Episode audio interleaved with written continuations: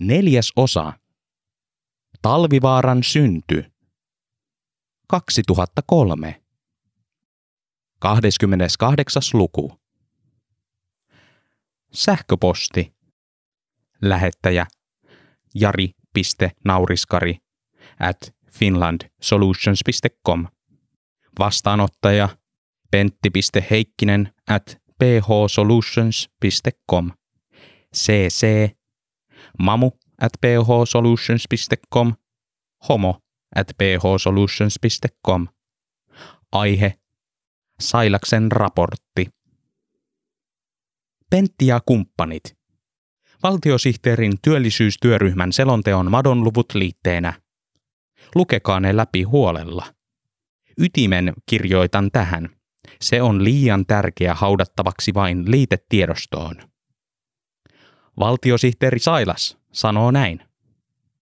Jotta vuoteen 2020 mennessä saadaan maksetuksi jo luvatut työeläkkeet, Suomessa täytyy tapahtua seuraavat asiat yhtä aikaa. 1. Talouskasvun tulee olla vuosittain 3 prosenttia. 2. Työllisyysasteen 75 prosenttia. 3. Työttömyyden täytyy alentua.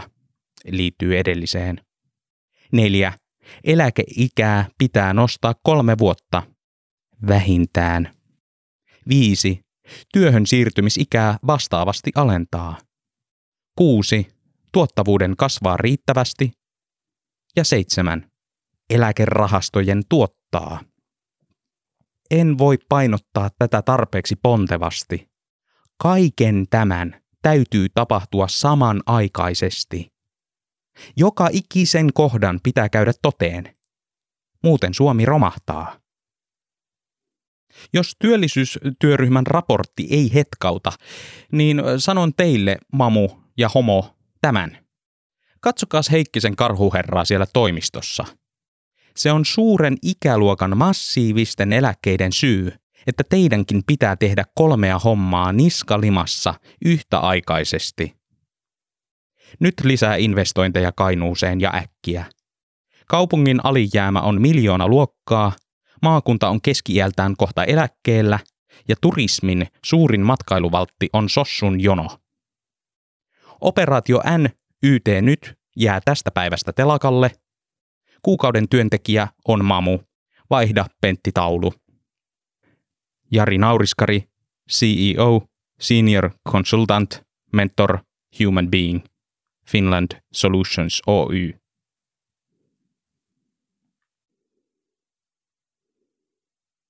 Pentti astui kotimatkalla koiran jätöksiin, mutta se ei haitannut. Hän astui toiseen jätökseen rapussa, mutta siitäkin viisi. Kevät kupli rintalastan alla. Pentin mieli oli pirteä ja kevyt. Sailaksen madon luvut eivät painaneet, sillä niitä ei Pentti oikein käsittänyt. Pääasia oli, että yhteistoimintaneuvottelujen aika oli Solutionsin osalta nyt ohi. Ihmiset lakkaisivat haistattelemasta ja lähettämästä tappouhkauksia, joista tuli aina niin paha mieli.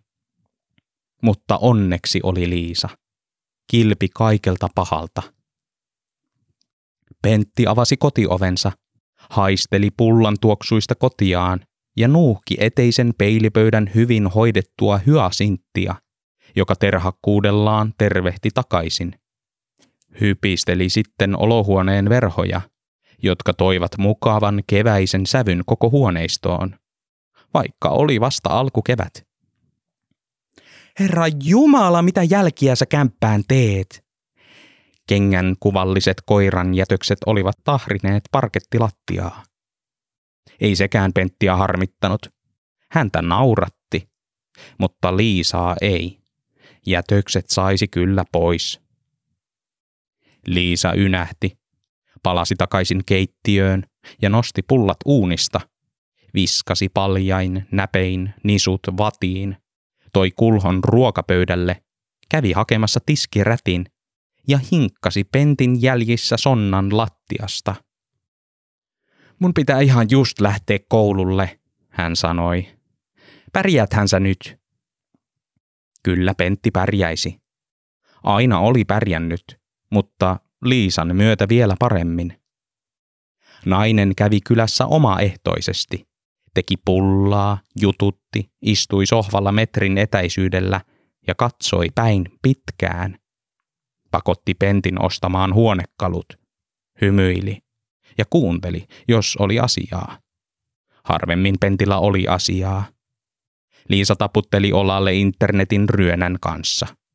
Piti Penttiä ihmisenä. Halasi pitkään lähtiessä. Pekkakin kävi usein. Sitä varten Pentin piti ostaa televisio ja konsoli.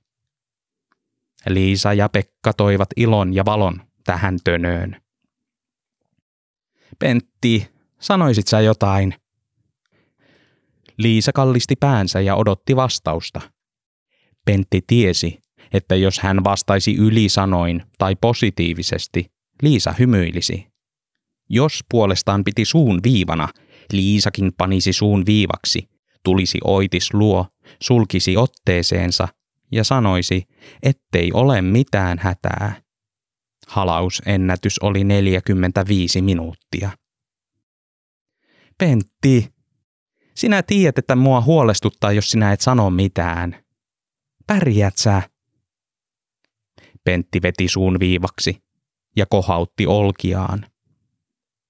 Liisa tuli halaamaan. Hänen vaalea tukkansa tuoksui laventelilta ja pikkuisen myös koiran kakalta, kun hiukset taisivat viistää maata siinä putsatessa. Tästäkin huolimatta hänen olkapäähänsä oli hyvä sulkea silmänsä ja antaa hengityksen kulkea samaan tahtiin huolettomuuden kanssa. Ovi kolahti. Liisa lähti. Pentti istahti pöytään ja nappasi lautaselleen viisi pullaa.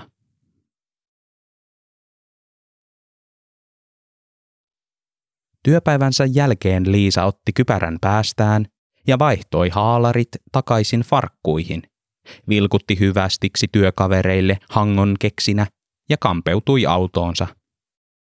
Työkaverit vilkuttivat takaisin. He olivat antaneet Liisalle liikanimeksi Aurinko. Liisa klikkasi autoradiosta esiin energistä nuorisomusiikkia, ajoi tehtaalta syrjemmäksi, parkkeerasi auton ja sulki hetkeksi silmänsä. Tämä tässä oli omaa aikaa. Rauhoittavaa aikaa, jolloin oli hyvä voimaantua, niin kuin Britney Spears. Täydellinen katoaminen muusta arjesta kymmenen minuutin ajaksi. Maailman tarpeellisin asia. Elinehto. Liisalla oli huolia riittämiin. Kotiavun kaveri oli käynyt pari kertaa Otanmäessä, mutta iska oli saanut puhuttua hänet ympäri. Kukaan ei osannut tehdä äidille niin hyvää uunimakkaraa kuin iskä, ei varsinkaan nuoret kotiavun sällit. Iskä oli hätistellyt kotiavun Otanmäestä pois ja poltti makkarat pohjaan. Hiliman tila oli hämmentävän vakaa, eikä sairaus edennyt roimin askelin, vaan matelemalla. Sen sijaan rahaa kyllä paloi. Rytinällä. Liisaa uuvutti. Raskaiden ihmisten orjana tässä oltiin, puun ja kuoren välissä. Toisella puolella Hilima, toisella puolella rahakuorta pitelevä mies. Toinen tammi, toinen kohta kelo. Keskellä kaikkia omaishoitaja molemmille. Kaiken huipuksi Hilimasta oli tullut jopa siedettävän mukava. Juuri sellaista äitiä oli Liisa toivonut lapsuuteenkin. Sellaista kainoa, lämmöt silmissään omaavaa ja huolehtivaista naista. Pari kertaa Hilima oli yrittänyt jopa aukaista suunsa – ja niinä hetkinä Liisa oli toivonut sieltä jonkinlaisen tunnustuksen ja arvostuksen sekä anteeksi pyynnön. Ei tullut. Pihinää vain. Onneksi. Jos äiti olisi ruvennut häpeilemään omaa elämäänsä ja pyytänyt anteeksi, sanonut kuinka paljon tytärtään rakasti, siinä olisi kyllä mennyt pasmat sekaisin ja lujaa. Onneksi ei sanonut. Oli hyvä syy pitää etäisyyttä ihmiseen, jonka hapertumista joutui seuraamaan aina niinä kertoina, kun sairaalassa mukana käytiin. Liisa toivoi Britney Spearsin kertovan hänelle elämän tarkoituksen. Britney kertoi, I'm a slave for you. Liisa haaveili vapaudesta sekä siitä, että voisi vain keskittyä Pekkaan eikä keneenkään muuhun. Ei tarvitsisi nähdä penttiä, ei huolehtia äidistä, ei kuunnella iskää. Kaikille murheille voisi sanoa, että heippa ja hyvää loppuelämää ja nähdään kahvilla joskus ja hanki apua. Nostaa Pekan kanssa sijoitustilin eurot ja karata pojan kanssa vaikka Australiaan. Se olisi ihanaa, mutta ei hän niin voinut tehdä. Pojalla oli kavereita täällä.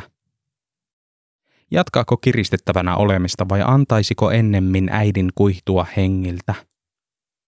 Vaiko sittenkin yrittäisi tasapainoilla kaiken tämän välissä, nääntyen ja murskaantuen lopulta ja vääjäämättä?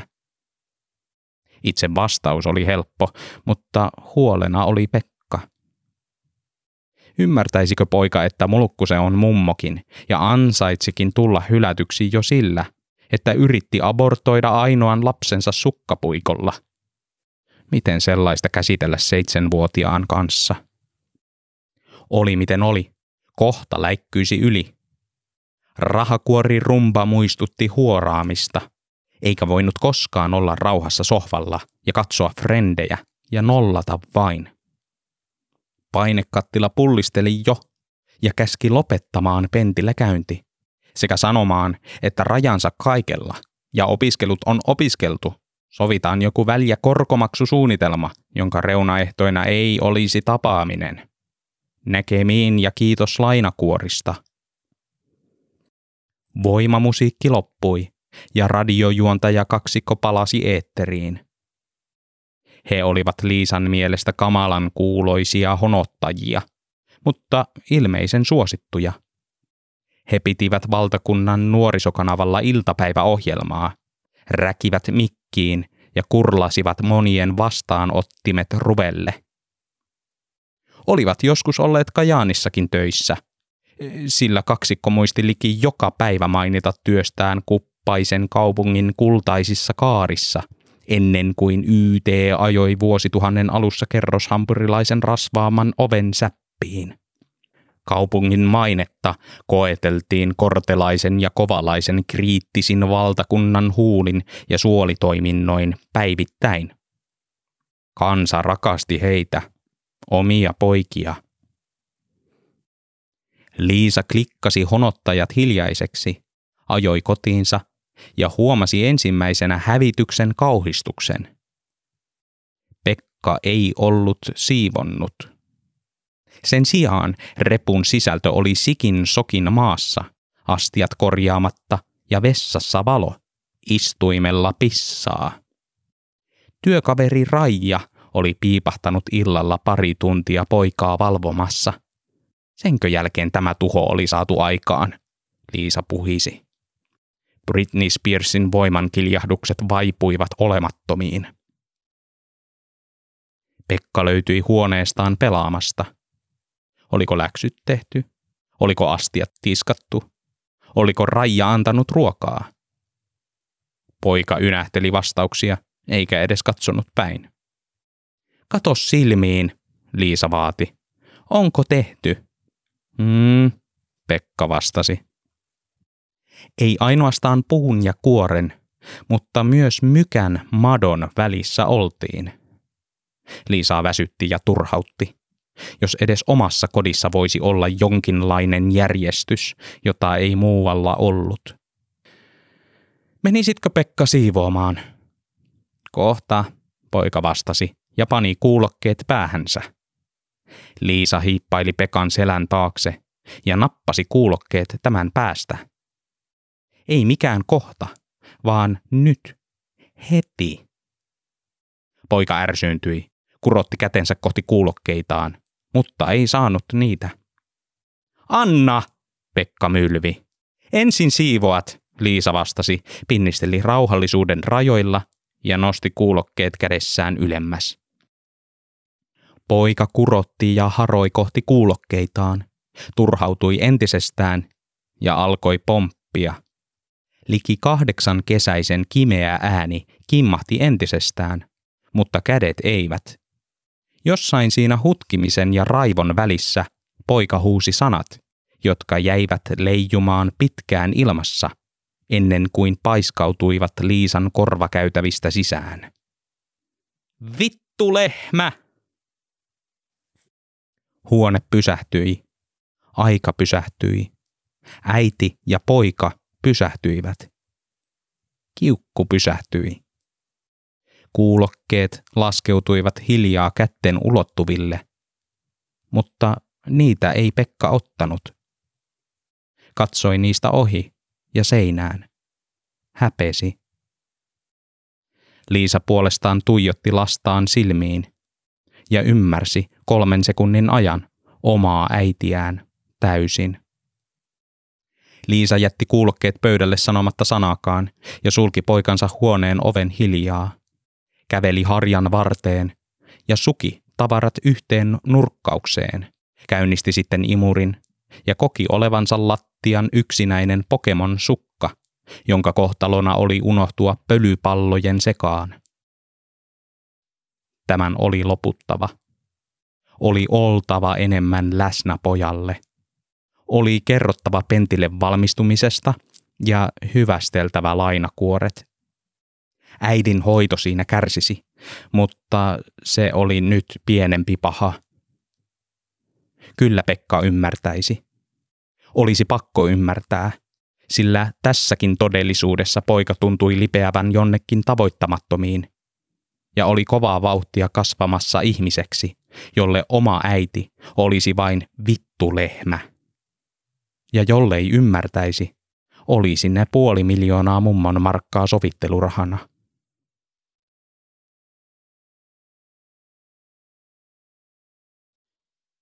Tuukka Pyykkönen oli niin iloinen, että kirkui impulsiivisesti falsetissa.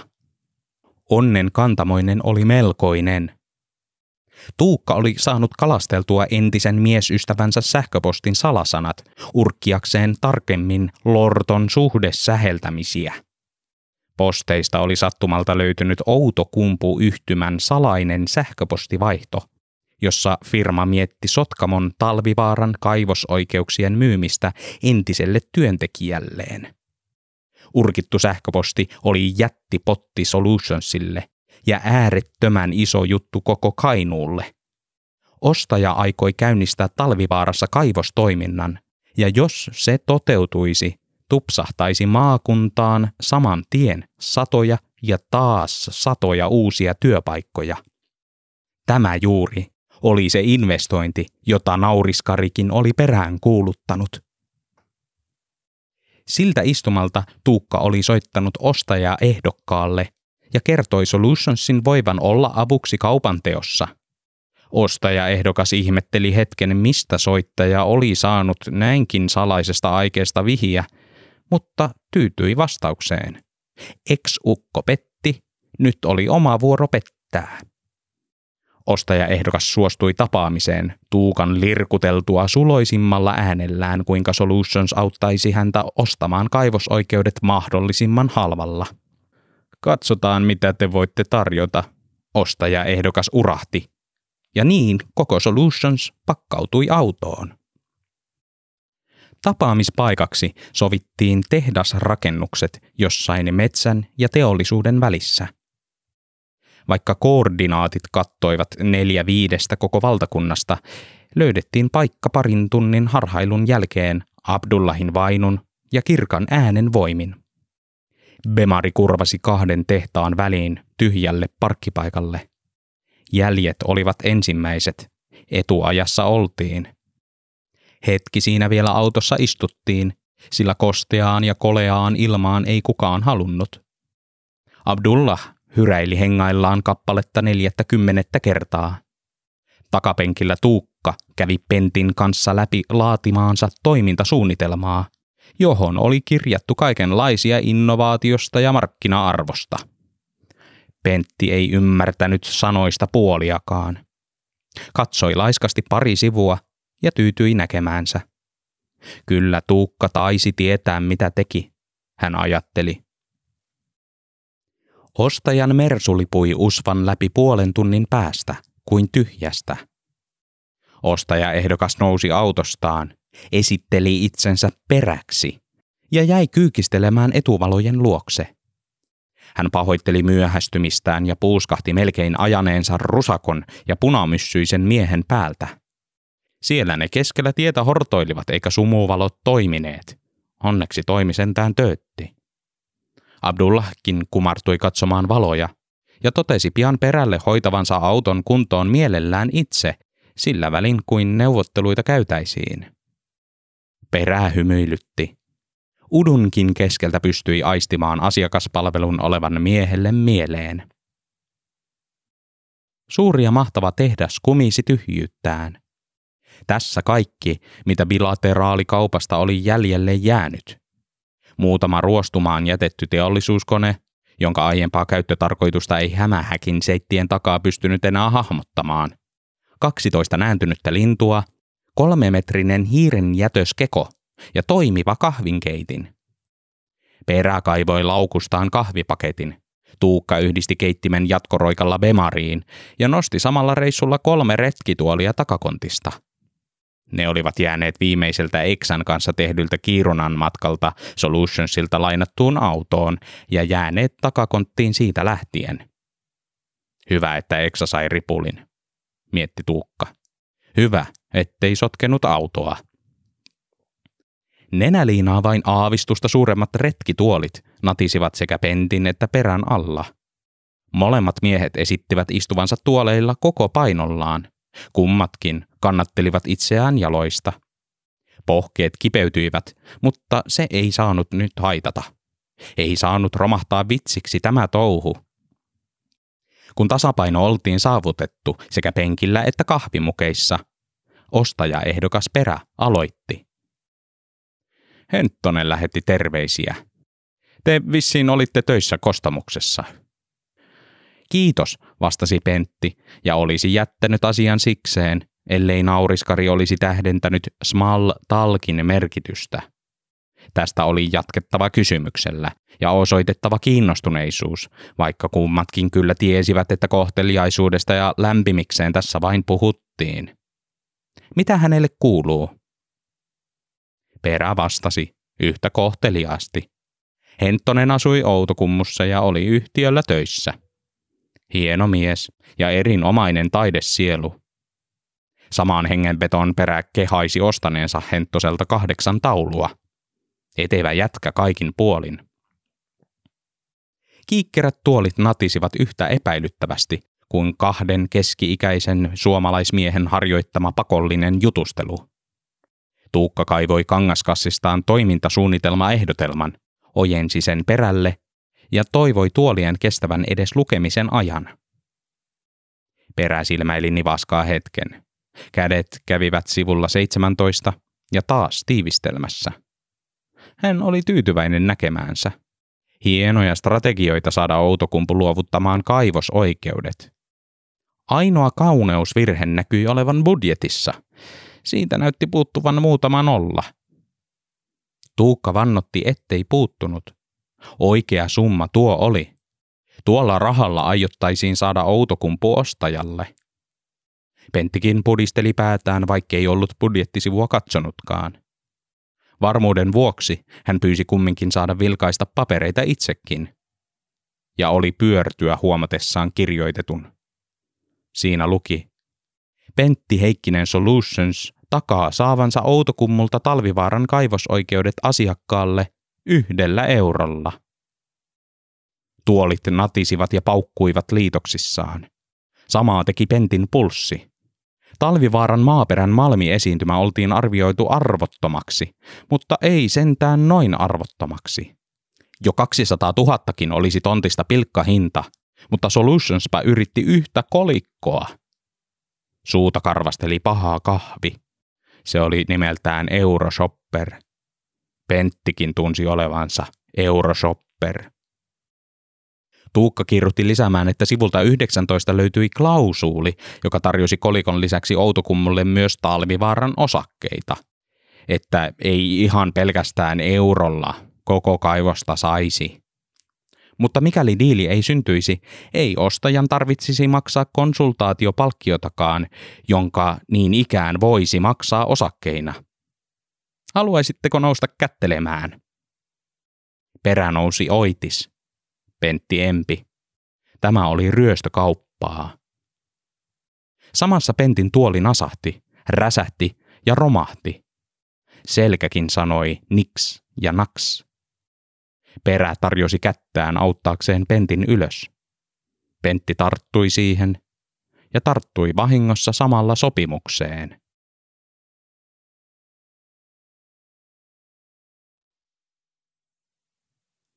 Liisan pakkaama nakki haisi bussissa ja aiheutti muissa matkustajissa suunnattoman feromonien virtauksen ja sai heidät rakastumaan bussikuskiin. Ihmeellinen on nakin voima autokumpulaisiin. Pentti mussutti omalla penkillään kaksi, ennen kuin näki paremmaksi pitää eväät piilossa. Tuukka ja Abdulla olivat ennättäneet painua ylityölomille, joten yksin oli tämä risti kannettava – ja mikä risti. Outokumpulaiset piti vakuuttaa myymään pala köyhää malmimaata käytännössä ilmaiseksi. Osakkeita sai tarjota euron kylkiäisiksi, mutta korkeintaan viidenneksen, ja siinäkin ehtona oli kaivoksen listautuminen pörssiin. Nämä nakitkin olivat kalliimpia kuin kaivos, Pentti tuumi. Liisa oli valannut kannustusta mukavasti. Hän oli sanonut, näytän niille, osaat kyllä, sinä olet tosi hyvä, sinä olet paras. Mitä enemmän Pentti itse oli harmitellut tilanteen mahdottomuutta, sitä enemmän Liisa oli tsempannut, halannut, kannustanut ja kertonut, ettei tämän jälkeen Penttiä enää vihattaisi. Sitten Liisa yksi kaksi sanoi valmistuvansa pian. Enempää ei ennätetty sanoja vaihtaa, kun oli kiire bussiin. Mutta mainio uutinen se silti oli, Pentti mietti. Hän näpytteli tekstiviestillä onnitteluterveiset. Tästä hyvästä mentäisiin kyllä ravintolaan syömään. Pohjois-Karjalan Outokumpu uinui yhden kadun orpona kaupunkina ikuista talviunta. Raitilla ei ollut ristin sielua – Kokouksenkin alkuun oli vielä kahdeksan tuntia. Pentti nousi kyydistä ja kysyi kuskilta tietä tehtaalle. Linjurimies viittasi laiskasti mäelle ja toivoi itse pääsevänsä takaisin Kainuuseen, joka oli yhtä köyhä, mutta ihmiset sentään ei näin puheliaita. Pentti kampeutui lujalla sykkeellä ylämäen tehtaalle vain huomatakseen oven olevan lukossa – niin olivat myös rakennuksen muut ukset, läheinen pienempi ovi ja jopa jonkinlainen ulkohuussi. Vapaa päivääkö pitivät, Pentti mietti. AY-liike taisi elää vielä tässä pitäjässä vahvana. Hän huomasi puiden takaa erillisen puutönön ja päätti askeltaa sinne. Jos sieltä vaikka yhyttäisi jonkun, joka auttaisi ratkomaan mahdottoman myyntitehtävän. Lähemmäs päästyään Pentti huomasi, ettei talo ollutkaan itse rakennettu tölli, vaan melkein kuin asuntomessujen kuvauksesta siirretty. Puupinnoilla oli enemmän lakkaa kuin puuta. Oven kahva oli kiemurainen ja varmasti jonkun Alvar Aallon tai Tuve Janssonin muotoilema. Ovikelloa painaessa soi Mozart. Sisältä hihkaistiin. Pian kuului tepsuttelua. Muotoiltu ovenkahva kääntyi ja omistaja kohtasi vieraansa. Pentti, tulit sie kyllään. Henttonen näytti tismalleen samanlaiselta kuin viimeksi kostamuksessa vuonna 1981. Mikään ei 20 vuodessa ollut muuttunut, lukuun ottamatta aitoon vaskeriin vaihtunutta vessapaperitolloa sekä miehen ääntä, joka hihkui pari sävelaskelta matalammalta. Hän halasi penttiä pitkään. Maalarin takin läpi tuntuvat luut rasahtelivat ja paukkuivat. Pyysi sisään ja pahoitteli, ettei osannut odottaa vieraita. Olisi Pentti nyt edes ilmoittanut, niin olisi keittänyt sumpit. Pentti pahoitteli vahinkoa ja lupasi lähteä heti. Höpö höpsis, Henttonen hymyili. Nyt sietuu tänne ja minä annan sinulle semmoisen jutun, joka minä olisi pitänyt antaa jo vuosia sitten.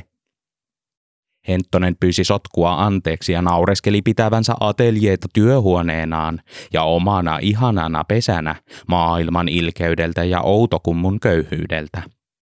Hän istutti Pentin pramealle nahkasohvalle ja tepsutti itse portaat vintille, jossa tömisteli hetken, siirteli laatikoita, ähisi ääneen ja palasi sitten takaisin alakertaan jättimäinen maalaus kädessään. Myö oltiin kaikki vähän alamaissa, kun sie sait potkut sieltä kostamuksesta, niin yksin pikkujouluihin mietein tän.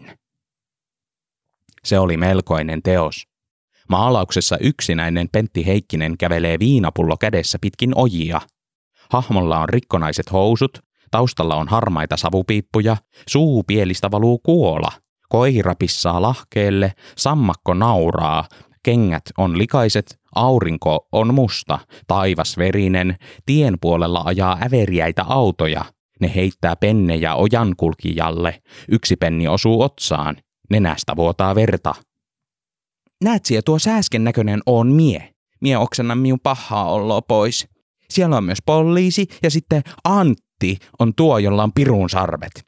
Tuo traktori symboloi niinku Stalinia ja tuo koiran pissi on oikeasti sitä tyrmäystippaa, mutta mie en tiedä minkä väristä se on, niin se on sitten vihreätä tossa. Pentin päässä humisi. Siinä se kostamus oli taas. Ilkeä muistutus ilkeästä ajasta ja Jonkerin kuolemasta. Hänen teki mieli katsoa mieluummin jotakin muuta kuin taulua, joten katsoi Henttosta. Kehno valinta. Sinäkö tiedät, miten minä sain potkut? Hän kysyi. Tietty. Miehän olin siellä.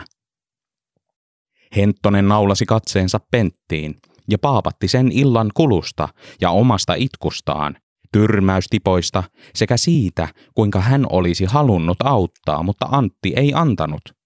Kehnolla aasinsillalla hän siirtyi kostamuksen jälkitilaan ja omaan elämäänsä Outokummun keskiportaan johtajana – Seuraavassa lauseessa Henttonen jo naureskeli, ettei juuri mitään tarvinnut töissä tehdä. YT oli koko ajan päällä, mutta visusti oltiin turvassa. Eikä kukaan tiennyt, että enimmäkseen tuli aikaa vietettyä täällä ateljeella maalaamassa. Tiedätkö, niin iloinen tilipussi se rallattelee miu ossuuspankkia joka kuu, että sain tämän talon ihan iki omaksi ja maksettua. Onneksi minulla on kuitenkin työ, vaikka taie on oikeasti se, jolla mie hengitän. Ei vaan Pentti, mitä siulle kuuluu? Pentti havahtui huminasta vastaamaan yhden sanan ja laski taulun käsistään. Oli keskitettävä tarmo ja ajatus Outokummun johtoryhmän taivutteluun, eikä menneiden muistelemiseen edes kohteliaisuuskysymyksillä. Mitä Henttonen sanoikaan YTstä? Taiteilija nosti taulun takaisin Pentin syliin ja vaati ottamaan omaksi. Kävi noutamassa pullat pakkasesta pellille ja mainitsi ohimennen, kuinka kaikki nähtävillä olevat taulut olivat myynnissä. Anteeksi, minä en voi jäädä, Pentti perusteli. Minun on mentävä kaivokselle. Ihanaa, Henttonen hihkui. Siellä on pari miun tauluu naisten veskissä. Sie varppina nautit kierroksesta. Mistä kierroksesta? No museosta, Hentti. Selvisi, että Outokummun konttori ei toiminutkaan Outokummussa, vaan Espoossa. Itse Outokummun kaivos oli tätä nykyään lähinnä museo- ja kulttuurikäytössä. Kävijöitä entisellä kaivoksella oli vuositasolla joitakin hassuja, ja niistäkin valtaosa Henttosen omia vierailuja. Pentti katsoi kelloa – Aikaa oli seitsemän ja puoli tuntia kokoukseen, joka alkaisi reilun 400 kilometrin päässä. Oli kiiruhdettava. Hän nousi ylös, jätti kiittämättä vieraanvaraisuudesta ja lähti juoksemaan kohti bussiasemaa niin ajatuksissaan, ettei ymmärtänyt missään vaiheessa heittää käsistään neljättä kiloa painavaa kaksi kertaa kaksi metriä suurta taulua.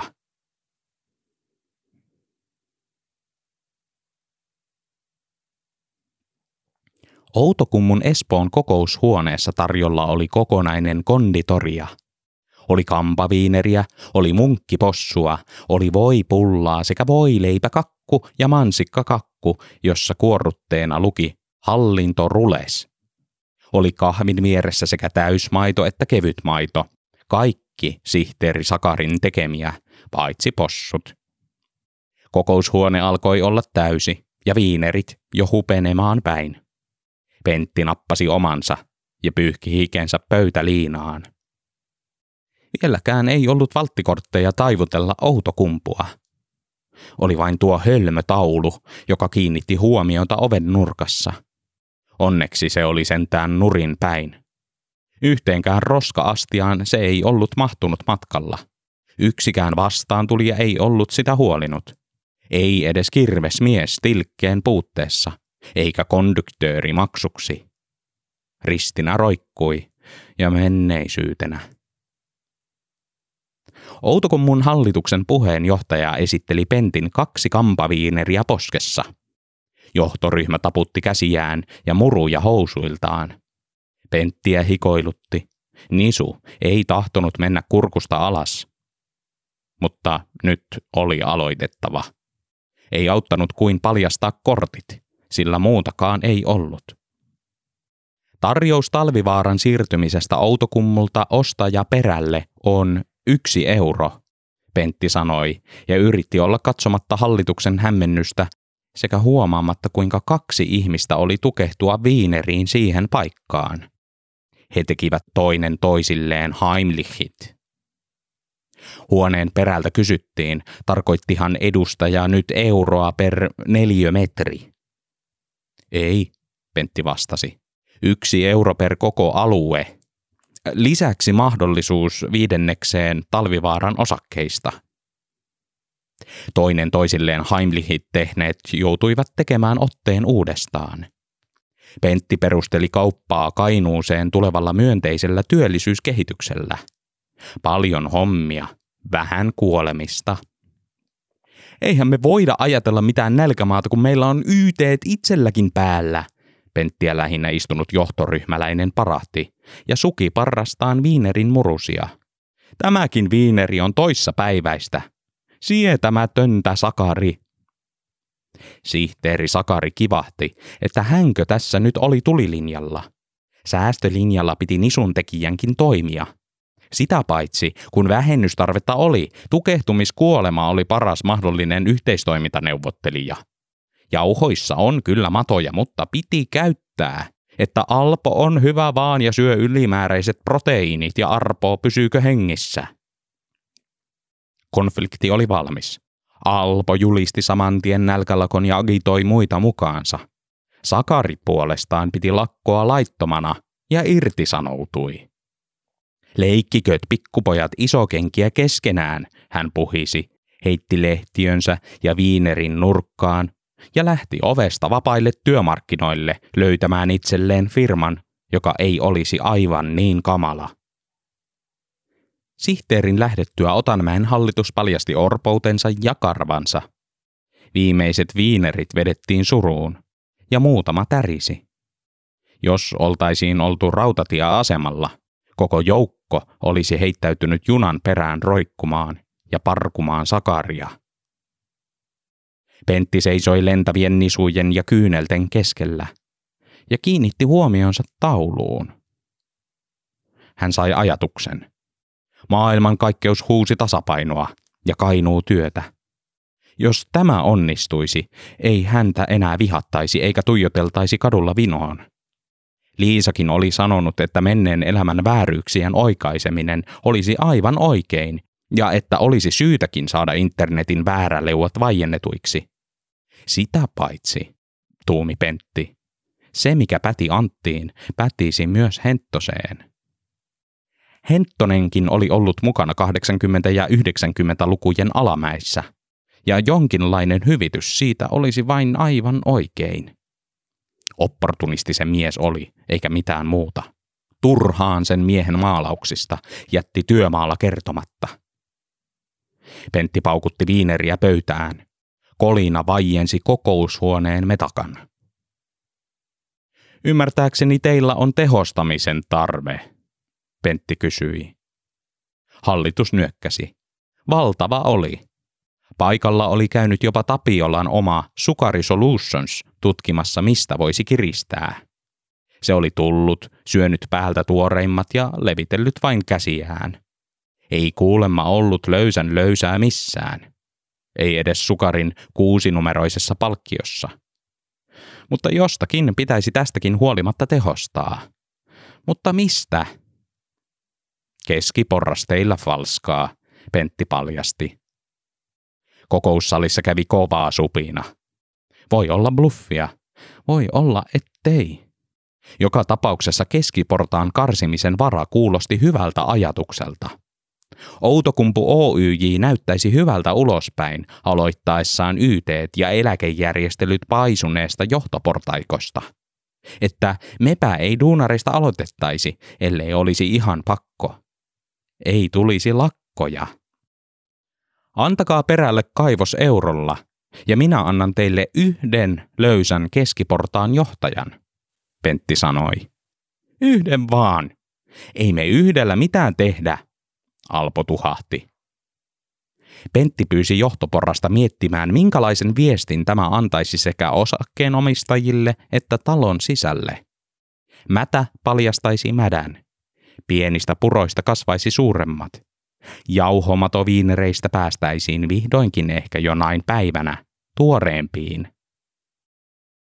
Tämän sanottuaan hän nosti pöydälle henttoselta saamansa taulun.